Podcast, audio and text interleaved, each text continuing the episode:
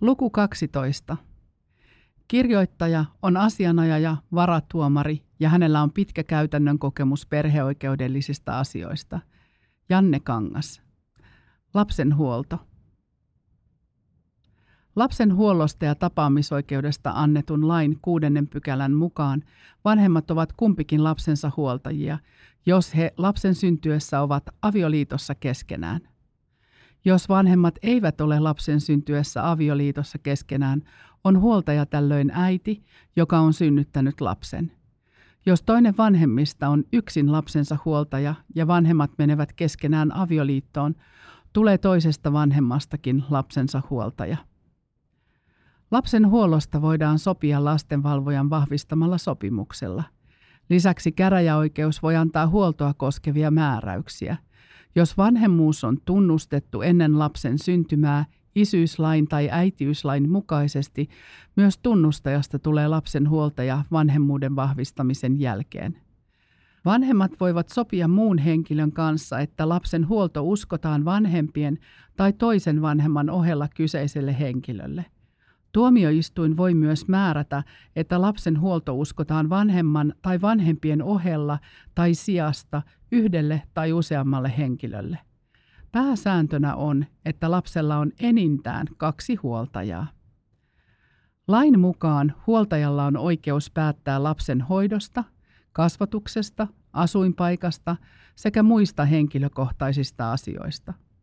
Tällaisia asioita ovat muun muassa terveydenhuolto, koulutus, passi, uskonto, nimi, omaisuudenhoito, harrastukset. Lapsen huoltajat vastaavat yhdessä lapsen huoltoon kuuluvista tehtävistä ja tekevät yhdessä lasta koskevat päätökset. Lapsen huoltolain mukaan kiireellisessä asiassa vain toinen huoltaja voi tehdä päätöksen. Jos asialla on huomattava merkitys lapsen tulevaisuuden kannalta, tulee huoltajien pääsääntöisesti päättää asiasta yhdessä. Käytännössä lähivanhempi voi lapsen kanssa muuttaa Suomessa toiselle paikkakunnalle ilman toisen huoltajan suostumusta. Huoltolain mukaan muutosta tulisi kuitenkin ilmoittaa toiselle vanhemmalle etukäteen. Lapsen muuttoon ulkomaille tarvitaan myös toisen huoltajan suostumus. Yhteishuolto on tänä päivänä sekä lain että oikeuskäytännön mukainen pääsääntö. Esimerkiksi T H L:n tilastojen mukaan noin kahdeksankymmentäseitsemän prosenttia vuonna kaksituhattakaksikymmentä lastenvalvojan vahvistamista huoltajuussopimuksista oli yhteishuoltoratkaisuja. Yhteishuolto on omiaan korostamaan lapsesta erillään asuvan vanhemman vastuuta lapsestaan ja vahvistaa hänen sitoutumistaan lapsen elämään. Yhteishuollon toimivuuteen vaikuttaa erityisesti vanhempien keskusteluyhteys. Lisäksi merkitystä on sillä, onko vanhemmilla periaatteellisia erimielisyyksiä huoltajan tehtäväpiiriin kuuluvissa asioissa. Myös pitkäaikaiset riitaisuudet, vakava väkivalta vanhempien välillä, mielenterveysongelmat, päihteiden väärinkäyttö sekä kommunikoinnin puute voivat aiheuttaa sen, ettei yhteishuollolle ole edellytyksiä. Viime vuosina tuomioistuin käytännössä on yleistynyt tapa antaa niin sanottu työnjakoyhteishuoltoa koskeva määräys, mikäli oikeus katsoo, että normaali yhteishuolto ei ole mahdollista. Tällöin tuomioistuin voi päättää tehtävien jaosta huoltajien kesken esimerkiksi siten, että lähihuoltaja päättää yksin lapsen koulunkäynnistä huoltajien tehdessä muut päätökset yhdessä. Tehtävien jaosta huoltajien välillä voidaan myös sopia lastenvalvojan luona. Alaikäisen lapsen omaisuuden hoidosta huolehtii edunvalvoja, jona toimii huoltaja. Yhteishuoltajat toimivat yhdessä edunvalvojina.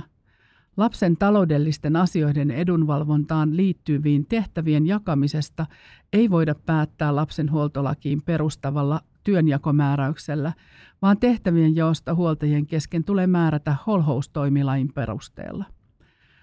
Huoltaja ei saa edustaa lasta, jos huoltajan ja lapsen edut saattavat joutua ristiriitaan keskenään. Tällainen tilanne on mahdollinen esimerkiksi perintö- ja rikosasioissa. Tällöin lapselle voidaan määrätä edunvalvoja. Mikäli vanhempi ei ole lapsen huoltaja, hänellä on hankalaa saada lasta koskevia tietoja viranomaiselta. Vanhemmat voivat sopia, että vanhemmalla, joka ei ole lapsen huoltaja, tai muulla henkilöllä, jolla on sama oikeus kuin huoltajalla saada lasta koskevia salassa pidettäviä tietoja viranomaisilta ja yksityisiltä palveluntuottajilta joko kaikissa tai sopimuksissa määrätyissä asioissa. Myös tuomioistuin voi antaa edellä mainittuun sisältöön määräyksen. Tietojen saantioikeus voidaan rajata koskemaan vain tiettyjä tahoja, kuten esimerkiksi päiväkotia. Toisaalta voidaan myös sopia siitä, että vanhemmalla lähtökohtaisesti on yleinen tietojen saantioikeus, mutta se ei kuitenkaan koske tiettyjä asioita, esimerkiksi terveyden ja sairaanhoitoa. Tietojen saantioikeus voidaan myös evätä, jos oikeutta pyritään käyttämään kiusantekoon.